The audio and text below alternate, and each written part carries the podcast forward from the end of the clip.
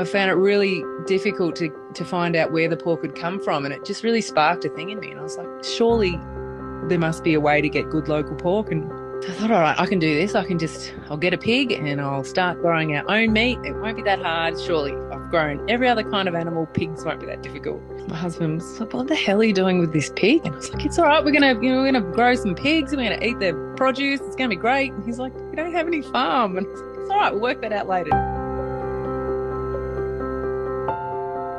This is The Crackling. I'm Anthony Huckstep. The determination to create a better world can be an intoxicating driving force for change.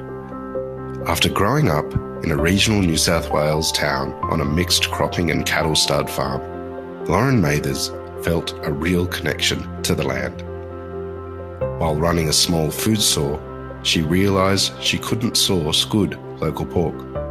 Determined to stay local, she set about creating her own pig farm and now produces some of Australia's very best pork. Lauren, you grew up on a farm. What was life like on the farm back then? Um, so yeah, growing up on the farm was pretty amazing. We had two and a half thousand acres to roam across. We had uh, cattle, sheep. We grew rice and cereal crops. So there was always something happening. Mum and dad were always working, and I just felt like we were outside all the time. We never watched telly. Um, Mum just sort of basically kicked us out in the morning, and we didn't come home till night time. And I, had a horse, so I would ride my horse to my friend's place, like twelve k's away, and um, I just we just I don't know. We were really privileged. Always up a tree and or helping mum and dad. I remember um, you know helping dad in the shearing shed. I'd take days off work and rouse about for him. I'd drive the snig bin on the tractors when we were harvesting and I, was, I felt really feel really lucky that we got to experience all that. What was food like? Um, take us to um, the kitchen in in your childhood. What sort of dishes did your parents pre- prepare? Uh, mum's a mum's a really good cook, and her mum was a really good cook too. So I was always in the kitchen with mum. We we make cakes and cookies and every, made everything from scratch always. Mum grew a lot of her own food as well. So we had a beautiful orchard and a veggie garden, which was, you know, pretty scary because we've got snakes up here. But, um, you know, the food was always good. I can never remember eating a good pork roast though, ever. Like it was just something that we never had. And when we ate it, it was just, you know, it's nothing special except for the crackle. Mm. But mum, yeah, mum was a good cook. She would experiment with like Thai and um, Vietnamese food, and we never sort of went hungry. And we grew grew a lot of our own meat as well, so always eating our own uh, cattle and cattle and sheep and chooks. I remember, you know, killing the roosters and the chooks when it was time to eat them, and watching them run around the backyard with no heads. It was super entertaining. Now, you, you became a pig farmer later in uh, life, but there was a couple of things before that. What was the first sort of chosen vocation for you? Well, I studied ag at uni and then um, quickly I went did science first actually, and then went into journalism. So I did journalism for three years. Wow. Yeah, and I loved journalism, but I didn't finish the course. I just sort of grew tired of it, and then I did. Um, I've done lots of things. I did personal training, and then um, loved that, did fitness, and then went back, came back to Barham when I met Lockie and worked at his trucking depots. He's got a transport company. So I worked there for a few years and just got really bored and just wasn't stimulating enough for me. So I went back to study ag and I did it through UNE at Armidale and um, I really loved that experience because I could still work. So I was the vet nurse in Barham for a few years and worked there while I studied. And then my first real job, I guess, like proper job um, for for what I trained for was uh, I was an environmental um, project officer out on the creek. So the creek that I grew up on, actually, my first job was to do an action plan, like environmental management plan for that creek. Wow. Yeah, it was awesome. So it was really close to my heart, and I got to work really closely with all the farmers that I grew up with and um, so I spent most of my days having cups of tea and looking at their creek. Basically, it was a pretty sweet job. Um, but then I realised that this was around the time when the water was taken away from farms. It became separated and became a commodity. So farmers, in the middle of the drought, they didn't have any water, and they were really stressed, and I could see their anguish and um, you know just the impact it was having on their mental health. And I thought, you know, there must be something that these guys can grow with less water that's high high value. And it just got me thinking that you know maybe you know maybe there's another way to do this. And at the same time, like I finished that project, and when Kevin Rudd became prime minister, he cut the funding for for any of those sort of environmental um, jobs he cut the funding for them through the CMA. So I opened up a food store with a childhood friend who also grew up in Barham, and we focused it on. This was in 2008, so we focused on you know sourcing local produce and making really good coffee and working with those farmers to get their produce on the plates of local people. And it sort of was back then. It was just not heard of in the country. it was really it was really progressive, and um, the food store is still open today. Um, you know, and it's great, and she uses a lot of local produce, so that sort of set that off. And at the same time, I started thinking that you know how good would a farmers market be here, and I won a bursary to travel to France to look at their farmers markets. And when I got back, I um I left the long paddock, had a baby, started a farmers market, and started growing pigs at the same time. So, so we couldn't because we couldn't get local we couldn't get good pork. I remember cooking the pork at the long paddock, you know, classic pork belly. Everyone wanted pork belly, and and mince to make dumplings and things. And it just there was something about the pork that was really inconsistent. And I was like, what's going on here? Why does that smell so bad? And why does it taste so different? And I found it really difficult to to find out where the pork had come from. And it just really sparked a thing in me. And I was like, surely there must be a way to get good local pork. And I couldn't get it, especially not free range. And then when we spoke to other farmers, it was actually hard to get any information out of anyone. And Belinda Hagen from McIver Farm Foods, she was great. And I remember speaking to her for hours on end about Berkshires. And so I thought, all right, I can do this. I can just, I'll get a pig and I'll start growing our own meat. It won't be that hard. Surely I've grown every other kind of animal. Pigs won't be that difficult. And I remember going to pick up Doris from um, one of our neighbours, they rang and said, you know, we've got this pig. She's, um, you know, she's she we don't need her anymore. Like the kids aren't home anymore, and they they they're the ones who sort of got her in the first place. So I went to pick up Doris. Classically, just thought that I must have watched too many Babe movies or something, but I just I thought that she would just jump in the back of the trailer because you know pigs are smart, and I was like, get up, get up, and um she didn't. She just took off. Obviously, like bloody funny. She took off across their orchard, and here I am chasing this pig, and the farmer wasn't home. And he got home and he goes, What are you doing? I was like, Oh, Doris is out and I can't get her back in. He said, Oh, yes, you just need a bucket of food. So he went and got the lesson number one was always move pigs with food. And he got a bu- bucket of milk and she went straight into the trailer. And that's how it all started. And I just, we had no room on the farm. Like we were on a farm, but we didn't own the land. We just owned a house. It was like two acres and um, yeah, brought her home and Locke's like, my husband was like, what the hell are you doing with this pig? And I was like, it's all right. We're gonna, you know, we're gonna grow some pigs and we're gonna eat their produce. It's gonna be great. And he's like, we don't have any farm. And I was like, it's all right. We'll work that out later. Just anyway, uh, he he just thought I was mad, and and then she got quite depressed. So we got another pig to keep her company, Wanda, and and then um and then we found Betty. So we had these three pigs living in the orchard at our house, and I remember Lockie just thinking it was outrageous. But then I caught him one day, you know, giving Doris a pat over the fence, and he was like scratching her neck, and and I realised that then he was in, and it was it was all going to be okay. well, even though you grew up on a farm and going from running a food store and, and cooking as well to actually um, farming pigs is a pretty big big step. What, what were the some of the early challenges you encountered?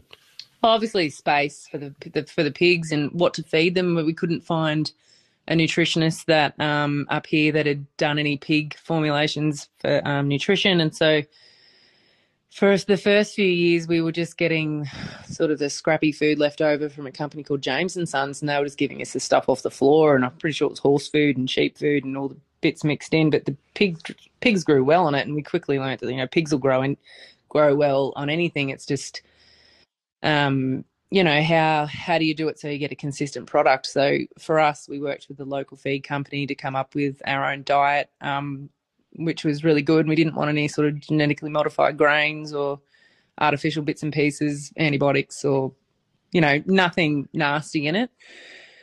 Um, and and it worked out really well. And the the pigs sort of were thriving, and that was sort of the first thing was just getting the nut- nutrition right, and then obviously everyone will tell you fences. You've got to have good fences with pigs, or just hot hot wire. So there's always pigs out, or um, you know, and then and then farrowing, like keeping um, the piglets safe so they don't get rolled over on and, and everything. But you know, it's like it's it's any animal, and I didn't want to get into like I always thought that I'd be the one to take over mum and dad's cattle farm. Like the we had a start, and I was just assumed I'd be that lucky kid that got to you know inherit the farm, but it didn't work out that way. And because I was doing it on my own, Lockie didn't really want to be involved. You know, growing beef wasn't really an option. Um, and we just saw that niche for the pork, and you know, we've learnt a lot along the way. We'll probably write a book on how not to farm pigs, I reckon. before we wrote one on how to farm pigs. Like it's, I mean, we learn every day. There's new things that we learn every day. Well, well, tell us about the environment that that you're in and why it's so good for pig farming, and what is it like on the farm for the pigs? Yeah, the, the, we we live on a very flat part of Australia, um, flat floodplain. So our landscapes typically um, red gum trees and black box trees, um, big open plains basically, and lots of salt bush and native grasses and things. So, and the, the soils are quite a heavy chocolate clay. It's beautiful soil. It holds on to moisture really well. So we don't have a very high rainfall. We get about 350 mils of rain a year, and um, the last couple of years, I don't think we've had an average rainfall at all. Like we didn't get that wet effect that the rest of Australia had. We've we've only just sort of coming out of drought now. It's typical. We didn't have any rain last winter, so we've been, you know, it's been really. That's the most stressful thing I think is this environment. It's really arid. It's really hot and dry in summer, and typically meant to be wet and very cold in winter. So, I mean, this morning was everything was just ice. We had ice on the windscreen. There was ice in the buckets. Like the pump freezes. So it's it's very extreme the weather. So the pigs, the the Berkshire breed are great because they're very well suited to outdoor um, breeding. If you had a large white out in the open plains and in forested areas, I don't know they'd survive really well. Um, a they'd get sunburnt, and B they're not really adapted to that kind of environment. So the the Berkeys are really tough. Um, and as long as they've got you know, a wallow in summer and, and shelter and hay in winter, they're pretty happy.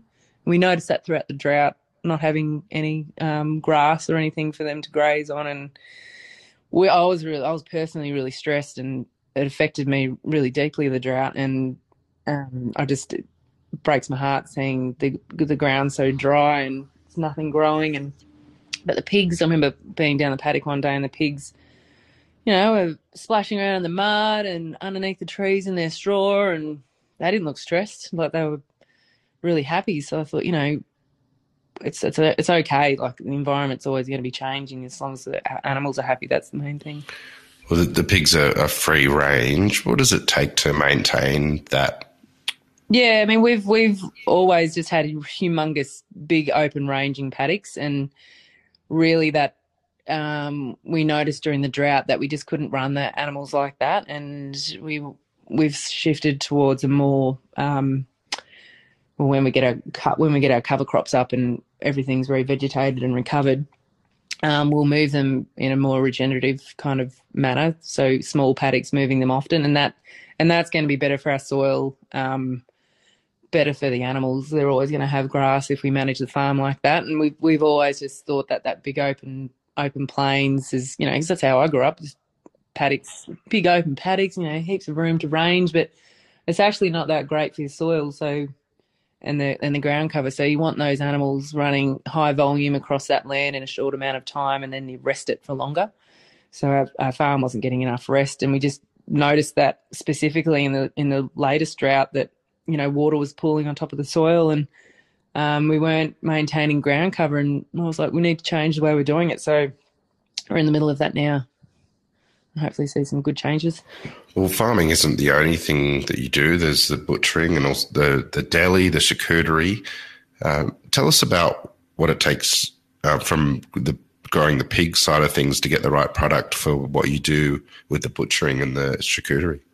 Yeah, I mean, we, we started off using um, other butchers. So I used to take the pigs to the abattoir with the, the kid in the back seat and the pigs in the in the trailer and drop them off. And a couple of days later, we'd go back over and um, go to the Gunbower Butchers. And Tom and I would, you know, I'd just watch basically and tell him what we wanted. And he would teach me a lot about the butchering. And I thought, you know, that doesn't look that that doesn't look that doesn't look that hard. And um, so one day I jumped on the knives and gave him a hand, and I just really enjoyed it because I remember when I was a kid, I thought I always wanted to be a vet, and I remember cutting up dead animals.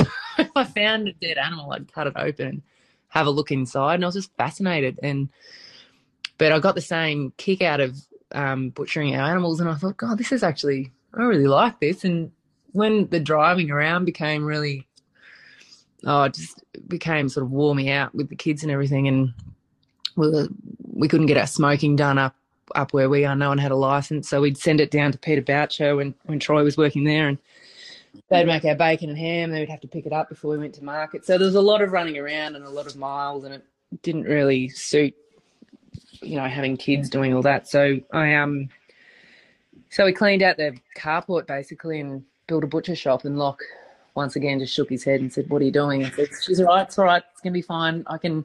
I can do this. And he's like, who, who can get to butcher? And I was like, it's fine. we can do it.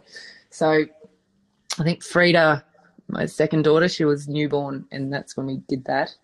Um, so Locke would bring her out for a feed at like two thirty in the morning, and I'd still be out there practicing away and um, and trying to get our get our meat ready for orders for that week. And it went like that for a little while until I got the knack of it, and it became easier. And, and then I got someone to help pack, and then and but then I, and it was great because we could give the feedback directly back to the feed company, or I could see what was going on on the farm and see the effects of that in the meat.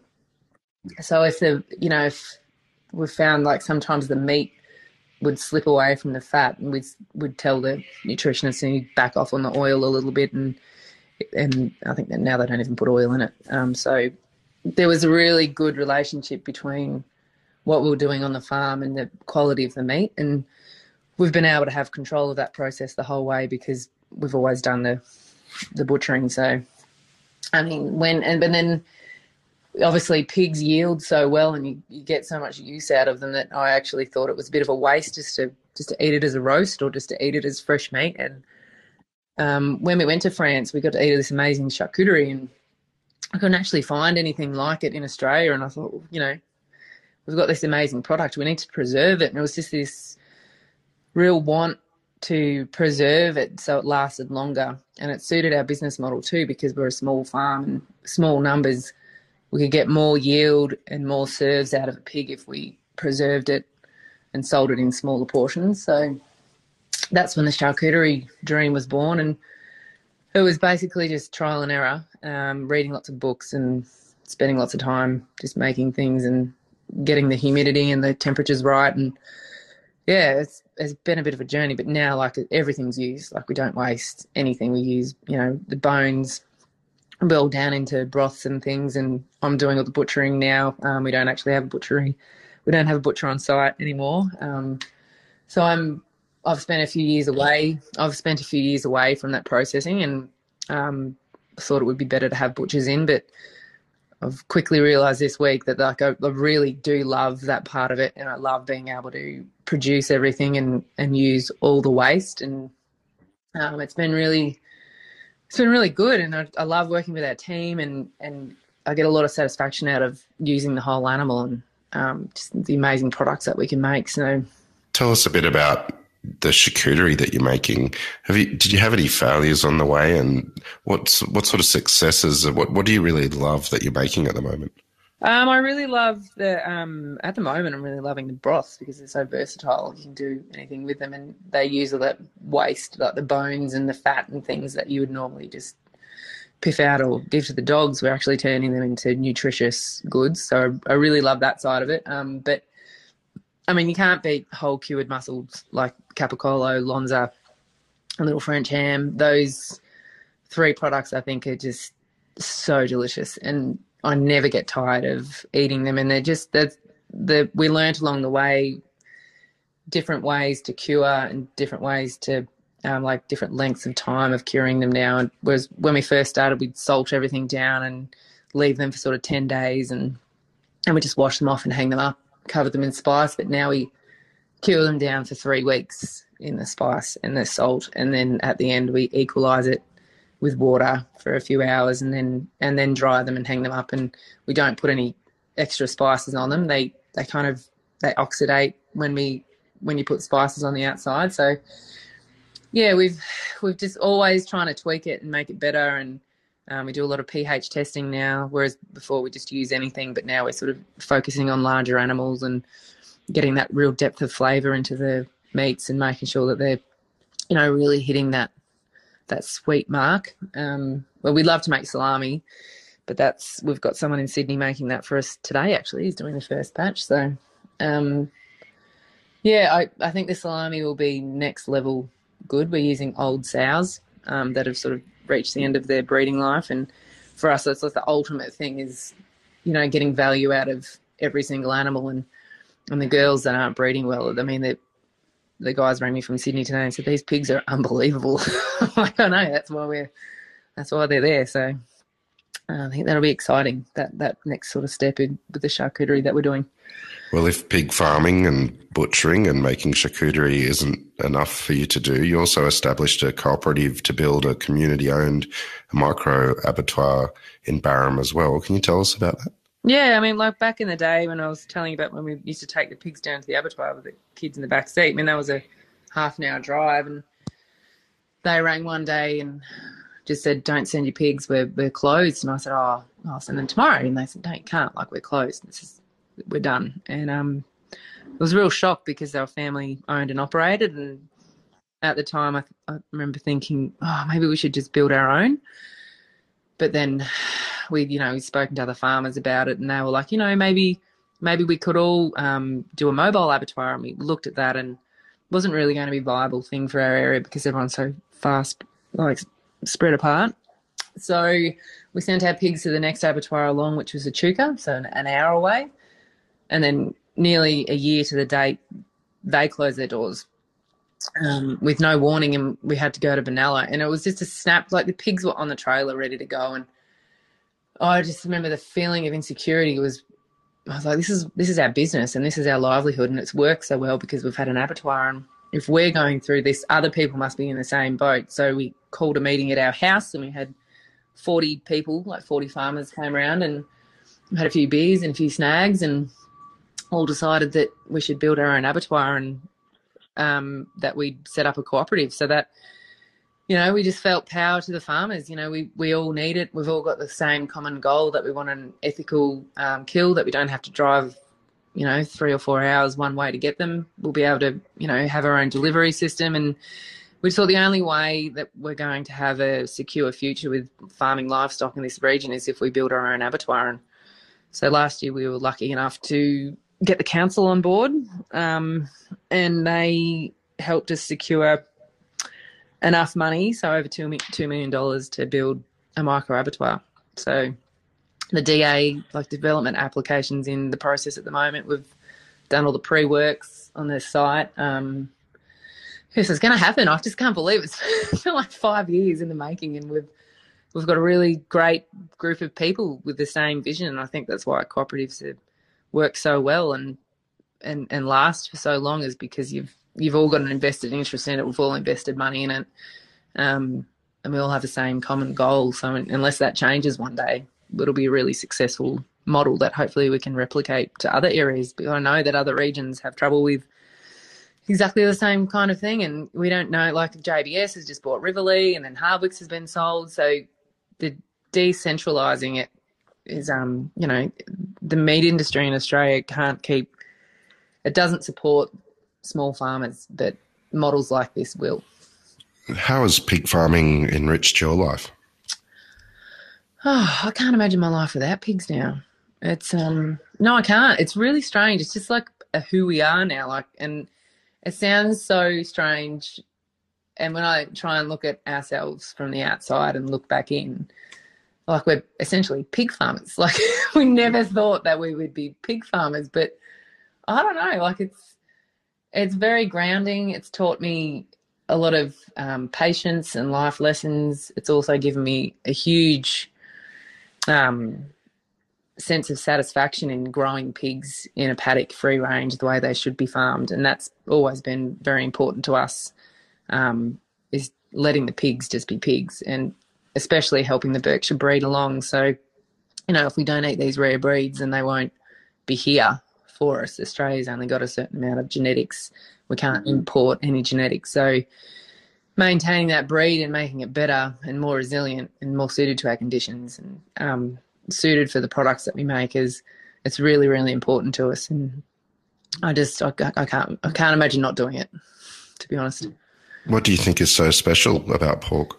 Um, I just I think remember the first time that we tasted our pork was the night before the first farmers market in Barham, and I remember tasting it, and it just didn't taste like anything I'd ever tasted before. And I just think it's amazing that an animal, just because of its breed and how it's raised, can taste so good. And I think pork is so nutritious, and you can get you make so many different products out of it.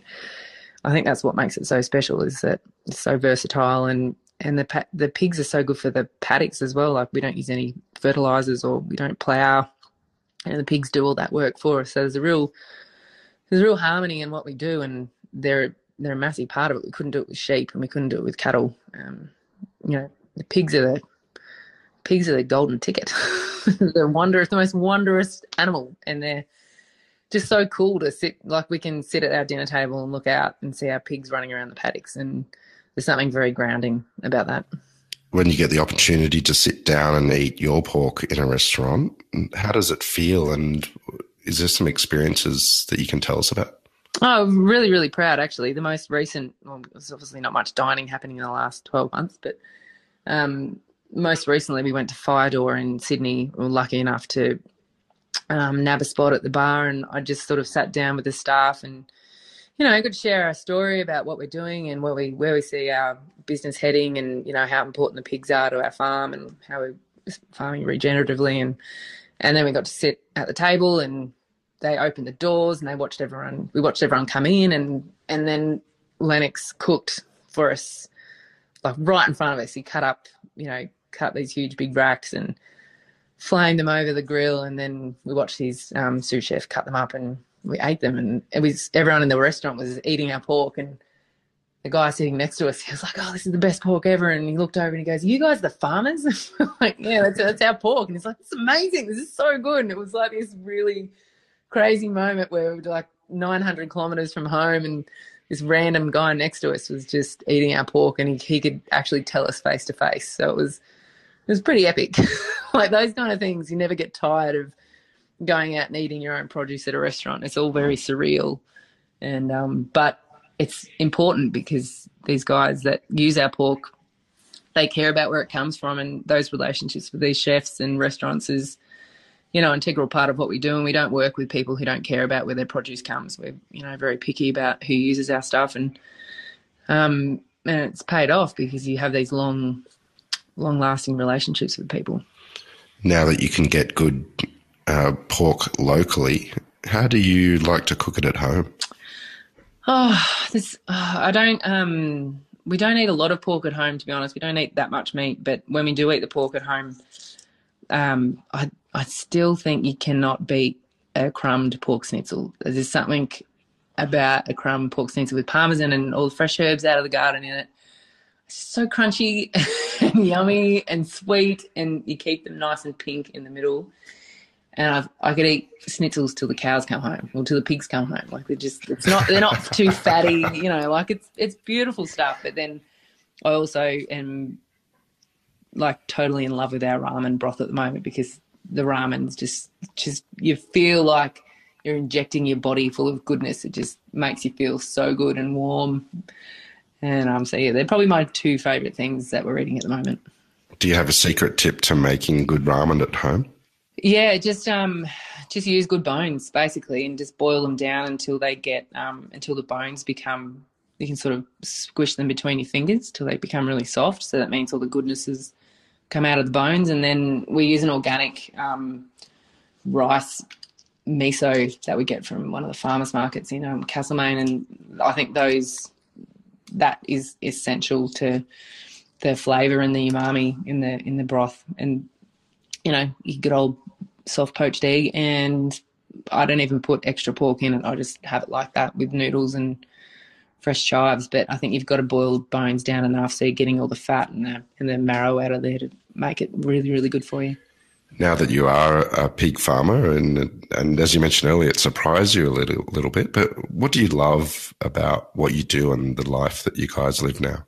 I love it that the kids are so involved. Like the kids, um, you know, as a family, we can do everything together. Like we we planted the kids and I planted 700 trees on our farm a couple of weeks ago, and right before it rained. And I think farming is a game of um, timing, and we've been so busy over the years that we've never really quite nailed the timing of you know when it's going to rain and getting some pastures in or getting a cover crop in. So it's like this game that you play every year because no two seasons are ever the same. So it's this constantly changing environment that you're always learning from and always trying to improve. So that it's never, I'll never tire of that sort of like do tire of it when it doesn't rain. I tire of it, but because it's because we're always there to to see the changing seasons and to get the kids involved and they love it. Like seeing the kids on the farm, like they ride their motorbikes and you know, we can we're on the edge of the bush so we can just duck out to the bush and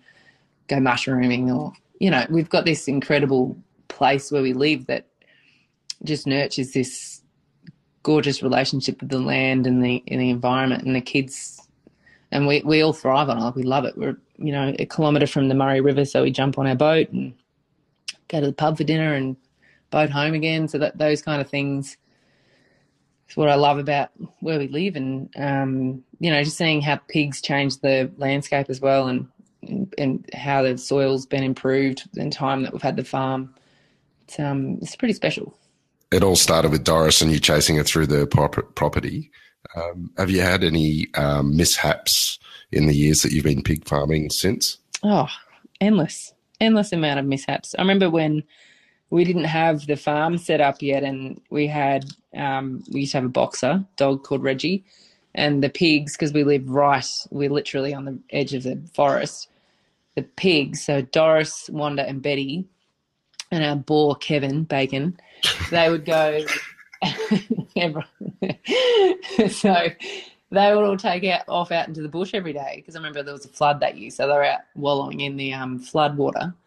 And at the end of the day, Reggie would go round them up and bring them back. So that was like a you didn't know whether they were going to come back. They'd always, but they'd come back every night and snuggle up and go to bed. I mean, when we first had Doris, she used to sleep on the back step with Reggie. So she thought she was a dog for a while, and she just became too, too. She got too big, and I was like, "Come on, out of here!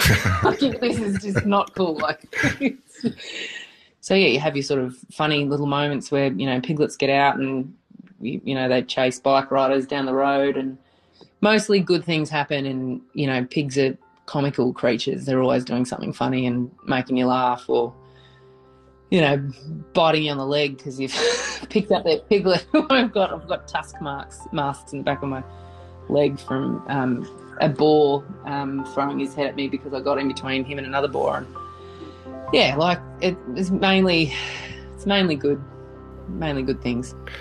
Well, Lauren, we've loved having you on the Crackling today to hear your story um, please keep in touch and would love to catch up again soon. Yeah, thanks so much, Anthony. This is The Crackling, a Deep in the Weeds production in partnership with Porkstars. I'm Anthony Huckstep. Stay tuned as we catch up with some of Australia's best chefs and pork producers to discover what makes Australian pork so special.